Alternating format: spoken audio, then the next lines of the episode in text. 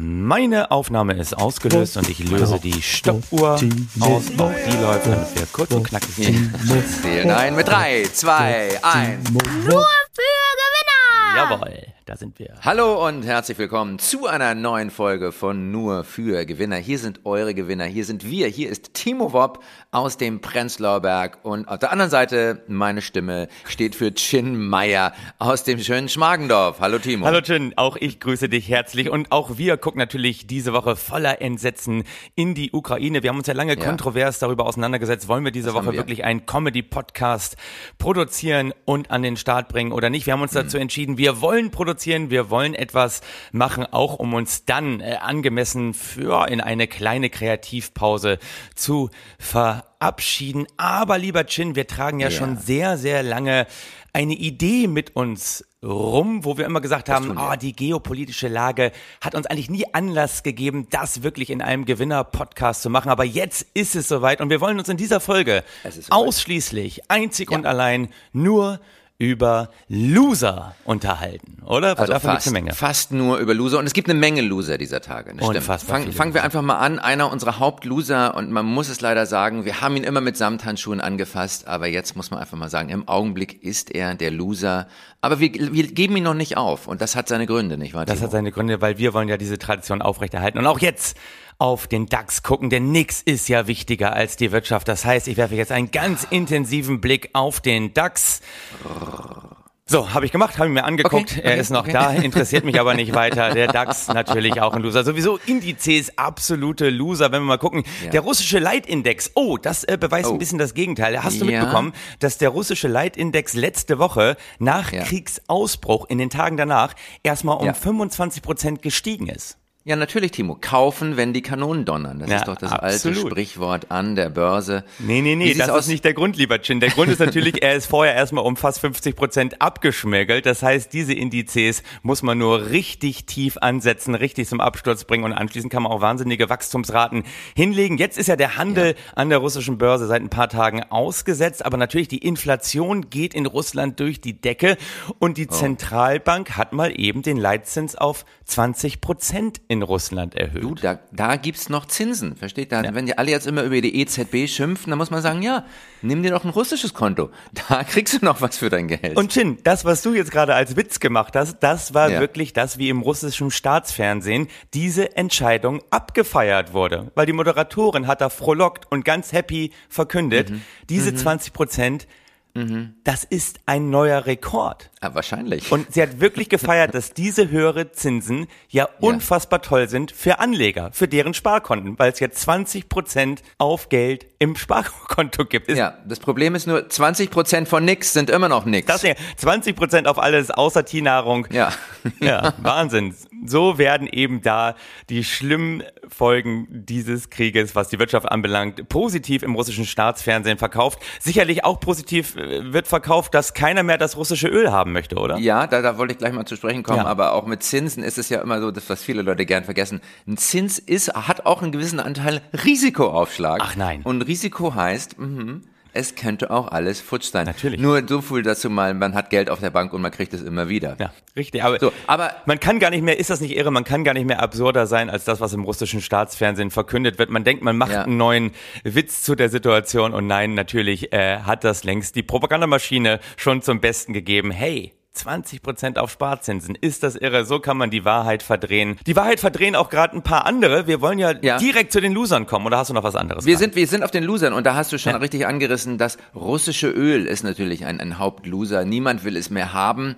Äh, Sie, die, die Händler, viele Händler sind sehr, sehr vorsichtig geworden. Sie kaufen kein russisches Öl mehr ein, weil sie nicht den Makel haben wollen, Mhm. russisches Öl zu verticken. Natürlich, und das ist das Tragische, wir hängen alle am russischen Öl irgendwo. Ja.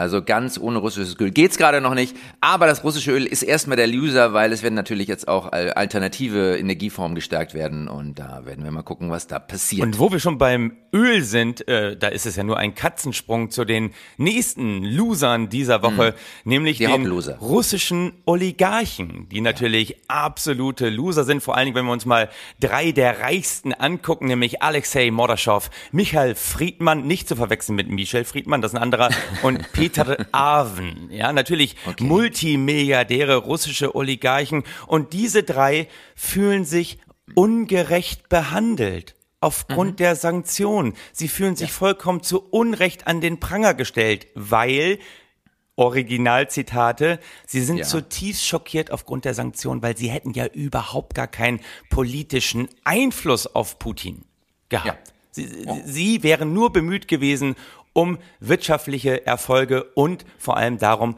Arbeitsplätze zu sichern. Was sind das für Oberloser, dass die das wirklich anführen? Das ist so ein bisschen Max Otte, ne, der auch von der AfD nominiert worden ist und gesagt hat, nee, ich kooperiere ja nicht mit der AfD, ich wurde von denen ja nur nominiert. Jetzt, nee, wir haben ja keinen Einfluss auf Putin. Ach, wir werden aber nur von ihm äh, geduldet und haben eigentlich nur durch ihn die Möglichkeit bekommen, überhaupt so schweinereich zu Ja, werden. die kleinste Trompete der Welt spielt ein Lied des, des, der Trauer für dich, muss man an der Stelle dann immer sagen. Ja. Aber ich, ich glaube, es wird auch, das ist ganz schwer, jetzt russischer Oligarch zu sein. Sie werden abstürzen. Es ist auch durchaus denkbar, dass demnächst an der Straßenecke du von einem russischen Oligarchen angesprochen wirst, der dann sagt, hast du mal eine Yacht für mich? Ja, genau. Also da ist noch ganz viel Luft nach unten. Und ich denke, das bringt uns auch nahtlos, es sei denn, du hast noch was zu den russischen Oligarchen zu sagen. Natürlich habe ich noch was zu den russischen Oligarchen zu sagen, weil wie du was zum Öl zu sagen hattest, dass wir letztendlich da dann eben doch alle irgendwie mit drin hängen, auch wenn wir es nicht wollen. Einer dieser drei Freaks und Fraggles da oben, nämlich Alexei Modaschow, ich habe ja auch mal Ja. ein paar Sekunden recherchiert, äh, auch da hängen wir leider mit drin, weil äh, dieser Mann hält 30 Prozent an den TUI-Aktien und ist damit natürlich auch der größte Aktionär und äh, TUI-Chef Fritz Jusen, äh, Jusen, wir Ja. haben ein Problem. Ja. Er geht aber davon aus, dass die Sanktionen gegen die Privatperson Mordaschow keine nachhaltig negativen Folgen für das Unternehmen haben werden. Yo! Da Ja. sag ich mal, good luck, Fritz. Good luck, Fritz. Immer wieder schön, sich in der wunderbaren Märchenwelt der Wirtschaft zu Hause zu fühlen. Nein, denn natürlich hat ein Anteilseigner, der 30 Prozent hält, ja überhaupt gar keinen Einfluss auf die Unternehmung. Wenn er jetzt aus Panik alles verkauft, na, dann muss eben TUI weiterhin auf Staatskosten finanziert werden, wovon ja auch Herr Modaschow bisher wahrscheinlich fürstlich profitiert hat. Profitiert hat.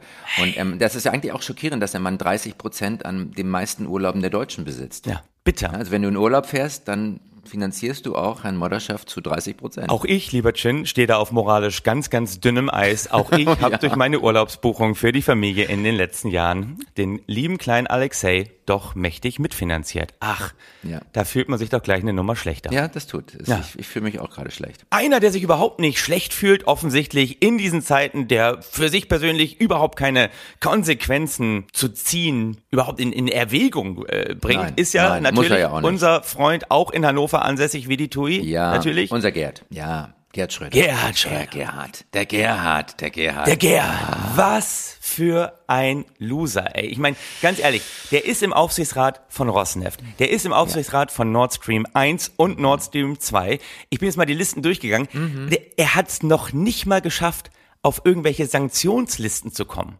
Also, wie unwichtig kann man sein? Ja, was willst du auch bei Gerhard Schröder groß einfrieren? Vielleicht sein, sein Werbeverhalten, Balzverhalten bei Frauen. Ich glaube, wenn das eingefroren wird, das wird dann schon nochmal was bewirken. Aber Viele würden jetzt ja sagen, er hat definitiv schon seine Würde eingefroren, aber die hat er ja schon längst verloren. Und mal ganz ehrlich, was bleibt von Gerhard Schröder? Wenn ich mich zurückerinnere, was bleibt von Gerhard Schröder? Ich will da rein, hol mir mal eine Flasche Bier. Ja. Ich scheiß mal einfach auf die Sozialdemokratie, um am Ende in der Elefantenrunde richtig rumzupöbeln. Mhm. Äh, Ich bin noch mal in diese Elefantenrunde reingegangen. Kannst du dich an die Oh, noch oh, erinnern? oh. Mit- ja, ich mit entsinne Merkel? mich gut. Man hatte ein bisschen das Gefühl, man muss ähm, Gerhard Schröder irgendwie mit Waffengewalt aus dem Kanzleramt befreien. Ja, das war damals schon die Situation. Da hat er Ja. zu Merkel gesagt, die die Wahl ja gewonnen hat. Ja. "Ah, Frau Merkel, wir müssen die Kirche doch mal im Dorf lassen. Frau Merkel, Sie müssen hier nicht, Originalzitat, Frau Merkel. Sie müssen hier nicht Machtansprüche aufgrund von Formalien stellen. Ist das krass? Siehst du? Und da merkt man Und doch mal, das- das, hat Putin definitiv von ihm gelernt. Absolut. Deswegen verstehen die sich so gut. Ja, und man muss auch sagen, vielleicht ist es sogar so, dass Putin einfach gesagt, komm, wenn der Gerd das kann, dann kann ich das auch. Im Prinzip ist Gerhard Schröder schuld an Wladimir Putin vielleicht. Schlichte weiße alte Männer. Und mal ehrlich, den, größten Erfolg seiner Karriere hatte ja Schröder 2002, mhm. als er die einstweilige Verfügung gegen die äh, DDP, also Deutsche Depeschendienst, Nachrichtenagentur damals, erwirkt hat. Nämlich die durfte nicht mehr behaupten, dass er seine Haare tönt. Ja, das durften die nicht mehr behaupten. Das war eigentlich ja. der größte Erfolg in der Karriere von Gerhard Schröder, dass er diese einstweilige äh, Verfügung durchgesetzt hat. Oh, nee, ich sehe hier gerade, Gerhard Schröder war auch zweimal bei Wetten Das, 95 und 99. Ja. Und hatte auch einen Gastauftritt bei Gute Zeiten, Schlechte Zeiten. Also Na. er kann mit allen Zeiten umgehen. Also unser Gerhard, ein absoluter Loser. Das bringt uns natürlich auch wieder zu dem nächsten Loser. Ich Nein, liebe Überleitung. lieber Chin, noch nicht. Du hast es dir schon gedacht.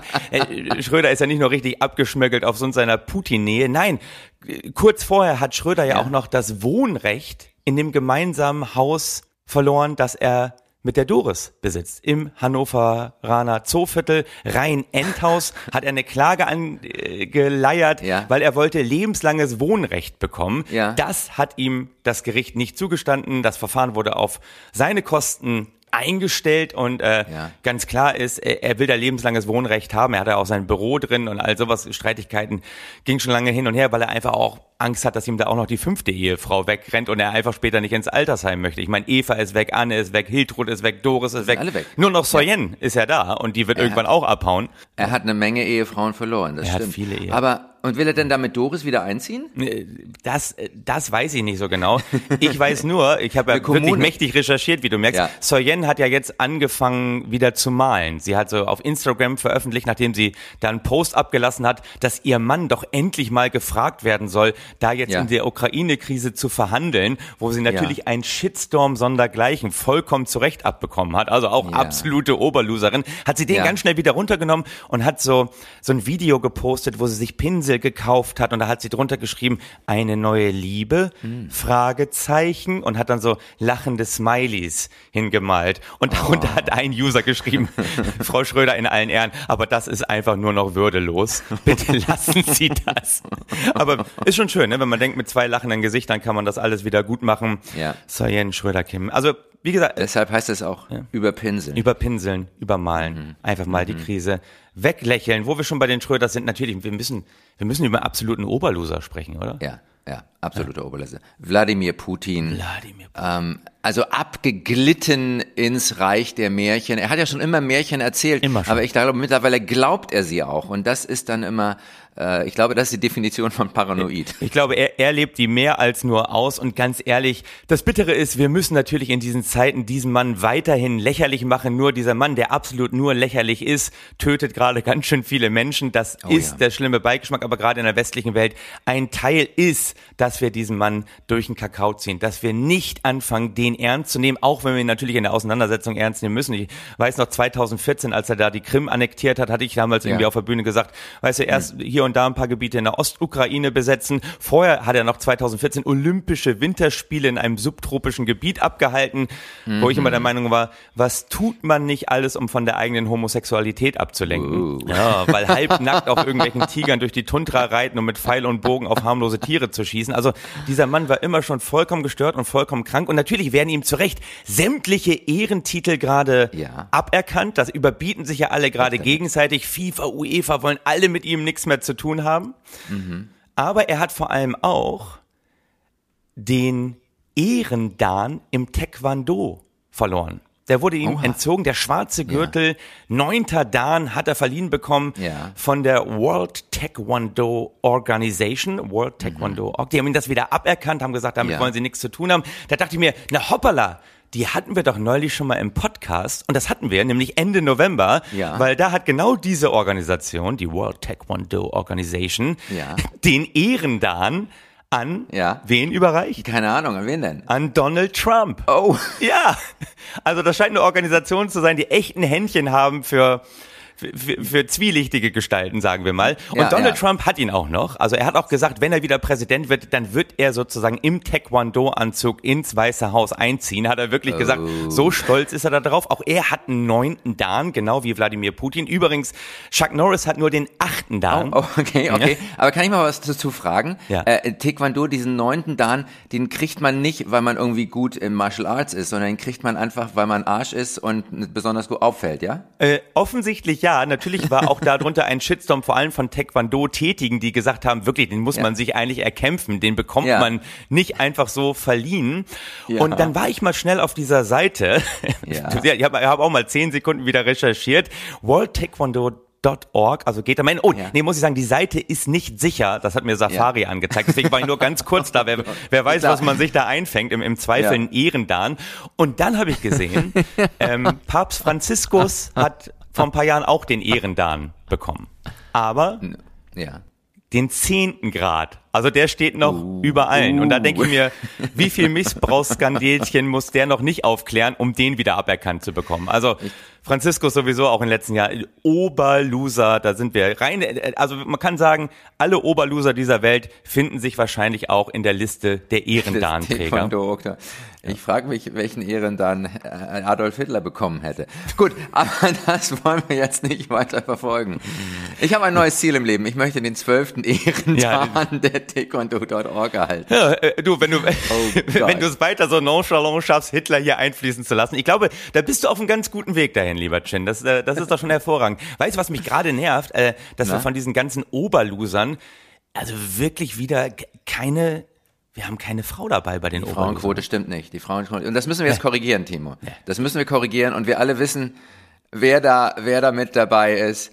Unsere gute alte Freundin Sarah Wagenknecht. Natürlich. Ja. Sarah, Sarah Wagenknecht, äh, in unserer Liste heute die absolute Oberloserin. Zu Corona leider. schon mächtig Leider. viel Kacke gelabert, da schon bewiesen, dass sie keine Ahnung davon hat, wie Wissenschaft funktioniert. Die sozusagen immer wieder gesagt hat, Putin hat kein Interesse an einem Angriffskrieg. Jetzt ganz vorne mit dabei, das auch noch weiterhin zu verklären. Also absolute Oberloserin. Absolut, obwohl, Stichwort ähm, Corona, äh, Sarah hat jetzt äh, den neuen Impfstoff persönlich begrüßt, Novavax. Ja. Oder heißt er Novovax? No, ich glaube Novavax. Jedenfalls hat sie ihn begrüßt und äh, ich dachte, das ist äh, ein, ein schönes Zeichen der Versöhnung, dass sie da doch nochmal über eine Impfung eventuell nachdenkt. Na, siehst du. Ja. Du, willst damit sagen, diese Frau ist doch in der Lage, Brücken zu bauen. Das glaube ich nicht. Die, die FAZ hat ja mal über sie geschrieben, ähm, Sarah Wagenknecht fällt durch ihr schlichtes, aber betontes Erscheinungsbild auf. Dass Ja. ihr Stil an die berühmte Sozialistin Rosa Luxemburg erinnert, sei aber Zufall. Und hier springt Oh. uns ja vor allem das Wort schlicht an. Denn schlicht ist ja nicht nur ihr Erscheinungsbild, sondern schlicht ist offensichtlich auch ihr Geist. Zumindest, wenn man so ihre Aussagen der letzten Tage verfolgt. Sie hat natürlich gesagt, oh, da hat sie Putin falsch eingeschätzt, was für sie überhaupt kein Anlass gewesen ist, weniger zu senden, weil sie sagt, natürlich ist dieser Angriffskrieg schrecklich und dann sagt sie in den Interviews immer, aber. Und dann folgt ein acht Minuten Aber, warum wir doch alle schuld daran sind, dass Putin sich so hat in die Enge getrieben gefühlt. Hat. War. Ist. Ja, ja, ja. Es ich, ist, also jetzt mal auf einer etwas ernsteren Ebene denke ich, ja, ähm, es ist einfach immer das Problem, wie geht man mit wirklich psychisch schwer gestörten Menschen um und Leuten, die Borderliner sind und, und die, die keine Grenzen kennen. Und ich kenne das von mir auch, dass man dann irgendwie versucht, man, okay, ja, wenn man ihm denen noch das gibt, wenn man da sagt, es war unsere Schuld und so. Und irgendwann muss man denken, muss man merken, hey, wir brauchen, der Mann braucht eine Grenze. Der Mann braucht einfach eine ganz klare Grenze bis hierher und nicht weiter. Und der Punkt ist jetzt erreicht. Der Punkt ist erreicht, vielleicht auch äh, in Bezug auf Sarah Wagenknecht, weil wir wollen mal zum Anlass nehmen, ein äh, kleines äh, Zitat von ihr, beziehungsweise der Tweet von gestern, den sie abgesondert hat zu der Ja. Situation in der Ukraine. Da hat sie gestern getwittert, Hauptforderungen von Putin für Kriegsende sind offenbar Entmilitarisierung und Neutralität der Ukraine. Es wäre ein schwerer Fehler, wenn die deutsche und französische Regierung auf dieser Grundlage nicht Gespräche zum Stopp der Eskalation und des Blutvergießens unterstützen würden. So, Sarah. Sarah will also, dass man die Ukraine entwaffnet, was sie eigentlich schon längst ist, und zu neutral erklärt. Das ist mal wirklich sehr pragmatisch. Also das ist wirklich eine Forderung, die, finde ich, ihrer Frisur angemessen ist, nicht auf die Bevölkerung des größten Landes Europas zu hören, deren Rechte einfach mal zu ignorieren. Hey, wir übergehen also einfach mal das Selbstbestimmungsrecht eines Landes, um mit dem Imperator zu verhandeln, der da eingefallen ist. Übrigens wusstest du, dass die Ukraine wirklich das flächenmäßig größte Land ist, dass die Grenzen komplett auf dem europäischen Kontinent hat. Ja, das wusste ich. Wusste Bin ich nicht ganz blöde. Ich weiß, ich sehe ein bisschen blöde aus, aber ich wusste, dass die Ukraine ist, glaube ich, dreimal so groß wie Deutschland. Ja, irgendwie, irgendwie so. Und eben, Russland hat natürlich ein größeres europäisches Staatsgebiet, aber ja nicht sämtliche Ja. Grenzen auf dem europäischen Kontinent. Also es ist wirklich das größte Land Europas. Also wer, wenn nicht die, gehören auch zu Europa. Aber da sagt sie, hey, das machen wir ganz klassisch. Imperator ist eingefallen und sagt, Leute, ich gehe nur, wenn ihr euch auf meine Forderung einlasst. Und Wladimir und Sarah geben uns da mal einen kleinen Anlass, einen kleinen Ausflug zu machen. Ja, In den ein- ein- Imperialismus und Kolonialismus, weil Ein- ein- da hast du was rausgefunden. Ja, ich habe da was rausgefunden und ich glaube, ich hoffe zumindest, dass der Imperialismus auch ein Loser ist, in diesen, oder zum Loser wird zumindest. Ist ja lange Zeit ein, ein sehr erfolgreiches äh, Geschäftsmodell gewesen und auch wir Deutschen waren ja kurzzeitig äh, ganz weit vorne mit dabei und haben davon auch wirklich profitiert, muss man das so sagen. wenig. Ja. Nicht wenig, also wie viele europäische Staaten, Großbritannien, Frankreich und so weiter. Und ich habe dann, man verwechselt das ja gerne, Kolonialismus und Imperialismus, da sind die Grenzen ja so ein bisschen fließend. Ich habe mal ein bisschen recherchiert und ich habe rausgefunden, Timo, Kolonie ist in erster Linie erstmal, etwas wird kolonisiert, das wird, das heißt, es wird besiedelt. So. Ja. Und äh, wenn dann auch noch hinzukommt, dass äh, die neuen Siedler den Alten sagen, ihr seid alle Arschlöcher und wir beherrschen euch jetzt, ähm, dann äh, nennt man es irgendwann Imperialismus. Ähm, wenn, besonders wenn ein Land einem anderes, wie jetzt zum Beispiel in der Ukraine passiert, ein Land ein anderes äh, sagt, du gehörst jetzt zu meinem Imperium und tu jetzt mal gefälligst, was wir möchten. Und das bringt uns zu ein bisschen so ein kleiner Ausflug in die Historie. Ja, Ja. es gab ja, äh, wir, wir Europäer sind ja Experten im Imperialismus, sagen wir mal, es ist. Wir haben das ganz, ganz groß rausgebracht. Das ging los mit den alten Römern, die ja auch Europäer sind. Die haben Und- schon mal vorgelebt, die haben schon mal die Blaupause gegeben dafür. Absolut. Wunderschöne Blaupause und viele haben es ähm, kopiert und äh, unter anderem halt äh, Frankreich war auch ja ganz weit vorne mit dabei als imperialer, imperialer Staat und hatte eine kleine Kolonie äh, namens Haiti. Ja. Genau. Und Haiti ähm, war lange Zeit äh, auch Kolonie und wurde natürlich bewirtschaftet in erster Linie von Sklaven. Natürlich. Und diese Sklaven fanden das irgendwann nicht Soll mehr. sich ja auch lohnen, das Ganze, oder? Absolut. Du, wenn du jemanden dazu bringst, umsonst für dich zu arbeiten, hey, Hey. das ist wie Putin mit Gerhard. So, und Das ist du nicht hast, umsonst. Na, genau. Der wird fürstlich bezahlt. Der Vergleich hinkt, aber da, da suchen wir noch einen besseren raus. Wir, wir finden noch was. Gut. Wir finden noch einen besseren. Aber die, in, an, die, die Schlafen haben irgendwann diesen Aufstand gemacht Ja. und haben also die Franzosen rausgeschmissen. Ziemlich brutal, muss man dazu sagen, wobei das irgendwie auf Gegenseitigkeit beruhte. Und 1804 wurde Haiti dann unabhängig und das fanden die Franzosen ganz, ganz kacke, weil ihnen dadurch Einnahmen entgingen. Und irgendwann ein paar Jahre später, 1825, kreuzten sie mit Riesenflotte vor Haiti auf und sagten so, So. wenn ihr jetzt nicht zahlt, diese Ausfälle bezahlt, die wir durch den Ausfall haben, den wir dadurch haben, dass ihr nicht mehr umsonst für uns arbeitet, Ja. dann schießen wir euch in Klump und Asche. Jo. Und daraufhin mussten die 150 Millionen Francs, wurde das festgelegt. Ich weiß gar nicht, was das in heutiger Währung wäre, wahrscheinlich. Keine Ahnung. Äh, 150 Billionen Euro oder irgendwie In sowas. Rubel könnte das man gar nicht mehr abbilden. Das Nein, in vermute ich mal Rubel. ganz stark. Genau, 150 Millionen Goldfranc heißt es immer in, in Ah ja. in. Also noch richtiges Geld. Richtiges. Geld sozusagen, kein, kein, Kein Euro. NFT, keine Kryptowährung. muss noch Kryptowährung. richtig, richtig latzen. Man muss nur dazu sagen, dass natürlich Haiti durch die Sklaven und so weiter der, der größte Zuckerlieferant auch äh, Frankreichs Ja. gewesen. Also Frankreich hat so, so richtig, richtig davon profitiert, ist durch diese Sklaventreiberei, durch das äh, das äh, Haiti-Kolonie war, ist er wirklich, hat sich sehr, sehr bereichert und hat dann sozusagen auch noch gesagt am Ende, hey, dafür, dass ihr frei sein wollt, wollen wir jetzt mal richtig abkassieren und haben das eben vereinbart. Genau. Ja. Und Haiti hat sehr lange zurückzahlen müssen. Sehr, bis, sehr bis wie weit in die 80er Jahre des 19. Jahrhunderts. Genau. Irgendwann waren sie dann schuldenfrei. Aber dann kam leider der Absturz. Irgendwann war Zuckerrohr nicht mehr der Hauptproduzent für Zucker. Es gab, gab andere Formen davon. Und äh, das war nicht mehr gefragt und sie hatten auf einmal Geldnöte, große Geldnöte. Und daraufhin mussten sie wieder Schulden aufnehmen, die sie dann wieder abzahlen mussten. Genau. Und wenn Haiti heute so bedauernswert und beklagenswert drauf ist und ein zerfallener Staat und, und kriminelle Banden beherrschen das, dann hat das auch ein Stück weit mit dieser Geschichte zu tun.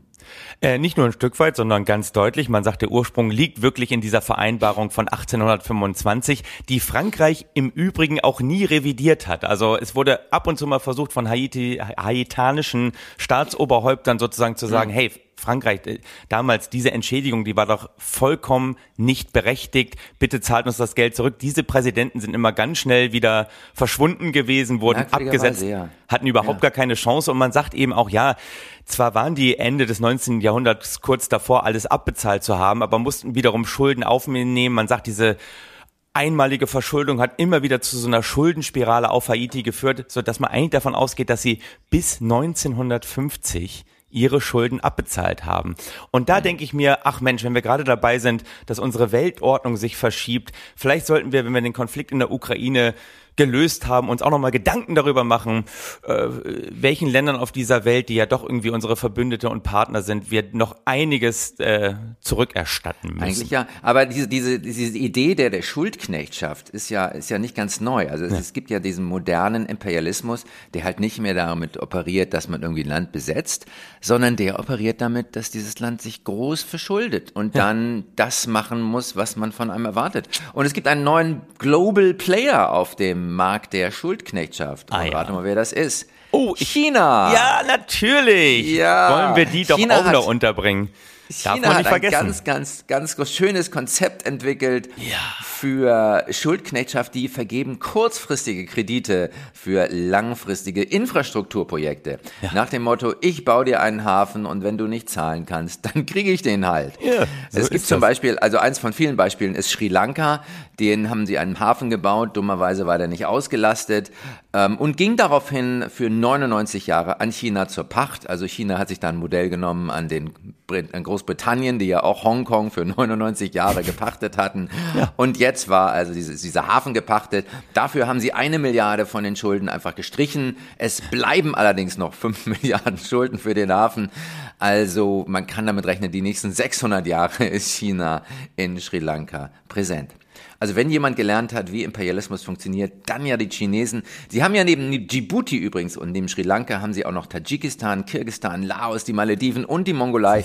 All diese Staaten haben Schulden bei China, Timo, die ein Drittel ihrer Wirtschaftsleistung übersteigen. Ja, siehst du. Und das ist, damit sind wir wieder bei der Sklaverei angekommen, das ist nämlich ähm, auch die Blaupause, wie Sklaverei entstand, eine der Ja. Möglichkeiten. In der Antike war es zum Beispiel so, wenn du Kredit nicht zurückzahlen konntest, dann wurdest du Eigentum deines Gläubigers. Ah ja, da siehst du.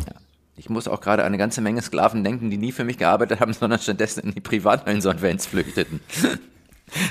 Ja, so schnell Ja. landet man wieder bei sich selbst. Ja. Aber da sieht man mal, äh, die Römer als Blaupause für Imperialismus, Kolonialismus, das haben wir dann hervorragend in Europa umgesetzt. Auch China hat bei uns gelernt, hat sich angeguckt, wie das geht, breitet sich jetzt mächtig aus, aber wir konnten immer alles unter dem Deckmantel, hey, aber wir haben so wichtige Wirtschaftsbeziehungen, das sind unsere Handelspartner, Ja. wir dürfen das doch jetzt nicht alles aufs Spiel setzen. Da setzen wir aber äh, eine ganze Menge aufs Spiel gerade. Ja, und das ist ein weiterer Loser. Wandel durch Annäherung mh, ist äh, also zumindest zum Teil richtig äh, in die Grütze geritten. richtig in die Grütze geritten. Wandel durch Annäherung basierte aber eben auch darauf, dass es fast nur wirtschaftliche Annäherung gegeben hat und man immer gesagt hat, die wirtschaftliche Basis äh, liefert Ja. quasi das Fundament für diese Annäherung und wirtschaftliche Abhängigkeiten bringen andere dazu, vernünftig zu sein. Und wir gucken einfach mal ein bisschen gen Osten und merken, nein, wirtschaftliche Abhängigkeiten bringen niemanden dazu, vernünftig zu sein, wenn man es mit großen Psychopathen zu tun hat. Und ich glaube, davon gibt es auf dieser Welt gerade da oben eine ganze Menge. Aber was können wir jetzt Hoffnungsvolles rausziehen, bevor wir uns hier verabschieden und in eine kleine Kreativpause gehen, um auch der Situation angemessen zu agieren? Was ist für dich das Hoffnungsvolle, was du jetzt mit rausnimmst? Äh, für mich ist es Hoffnungsvolle, dass tatsächlich Solidarität neu belebt ist. Ich denke, Solidarität ist ein absoluter Winner dieser Tage. Für mich ist weiterhin das Hoffnungsvolle, dass Leute sagen werden, hm, vielleicht sind Windräder doch nicht so schlimm, wenn man stattdessen nicht ganz so abhängig ist von russischem Gas. Ich denke, alternative Energieproduktion wird einen Aufwind erhalten. Und ich habe, äh, was auch absolut positiv ist, finde ich, dass äh, Staaten wie Polen und Ungarn auf einmal merken, dass es doch nicht so schlimm ist, in der EU drin zu sein. Und dass also die Europäer auf einmal ein bisschen zusammenrücken und merken, hey, wir haben ja doch was gemeinsam, was es eventuell gilt zu schützen, zu hegen und zu pflegen. Möge die Solidarität immer mit euch sein. Amen. Amen. So, und damit verabschieden wir uns jetzt in eine kleine Kreativpause. Timo. Wir gehen in eine kleine Kreativpause. Wir wissen noch nicht ganz später. genau, wann wir wieder kommen, aber äh, da werden wir euch auf dem Laufen. Ja, wir freuen uns. Bis dann. Ciao. Nur für Gewinner!